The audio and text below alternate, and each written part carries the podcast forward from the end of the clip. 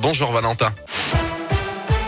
Bonjour Yannick, bonjour et très belle année 2022 à tous. À la une de l'actualité, un début d'année qui marque un record de personnes positives au Covid hein, sur la seule journée d'hier. 232 200 cas ont été enregistrés du jamais vu depuis le début de la pandémie.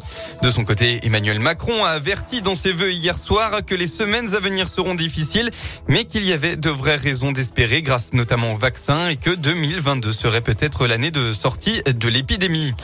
Un 1er janvier synonyme de changement avec notamment l'augmentation du SMIC, une hausse automatique de 0,9%. Il passe donc à 1603 euros et 12 centimes brut mensuels pour 35 heures de travail par semaine. La contraception devient gratuite pour les jeunes femmes jusqu'à 25 ans. Et puis enfin, ce début de mois annonce aussi euh, la réduction des déchets, la fin des plastiques à usage unique autour de certains fruits et légumes ou encore autour des journaux, magazines et publicités. La fin aussi des jouets offerts dans les menus pour enfants. Vous pouvez pouvez retrouver toutes les autres annonces sur radioscope.com. À noter aussi que depuis minuit, la France a pris pour six mois la présidence de l'Union européenne avec un programme ambitieux dans le but de faire avancer certains sujets. Elle a pris le relais de la Slovénie qui présidait le Conseil depuis juillet dernier.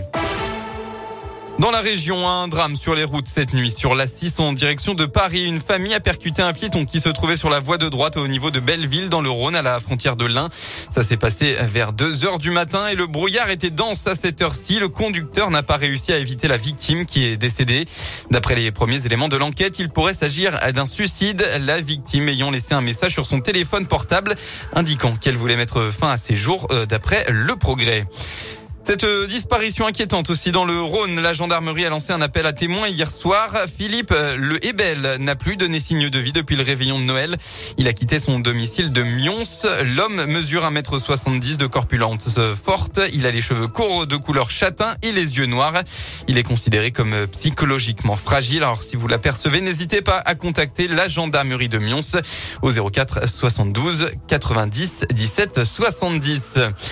En sport, c'est officiellement l'ouverture du mercato hivernal en football. Un joueur euh, historique du Clermont Foot quitte d'ailleurs le club. Le milieu uruguayen Jonathan Iglesias rejoint la Ligue 2 et le Paris FC, âgé de 33 ans, il est devenu le quatrième joueur le plus capé de l'histoire du club auvergnat avec 172 matchs.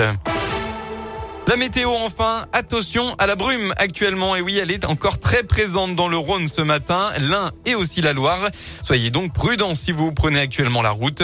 Elle va dans la journée se dissiper pour laisser place aux éclaircies. Ailleurs, le temps devrait être totalement ensoleillé partout dans la région. Côté Mercure, eh bien, la douceur est toujours présente. Il fera au maximum de votre journée entre 10 et 15 degrés avec 10 à Lyon, 12 au Puy, 14 à Oyonnax et jusqu'à 15 degrés à Saint-Étienne.